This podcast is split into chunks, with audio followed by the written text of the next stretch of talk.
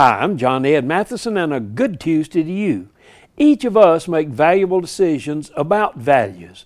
The cruise ship industry is interesting. Two of the world's largest cruise ships may be junked before they make their maiden voyage. The Golden Dream and its sister ship, Golden Dream II, which is only half finished, could go to the scrapyard before they sail because nobody wants to buy them. One of them was going to feature a floating theme park.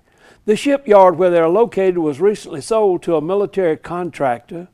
They have a year and a half to either sell the two ships or sell off their parts. How valuable are those ships?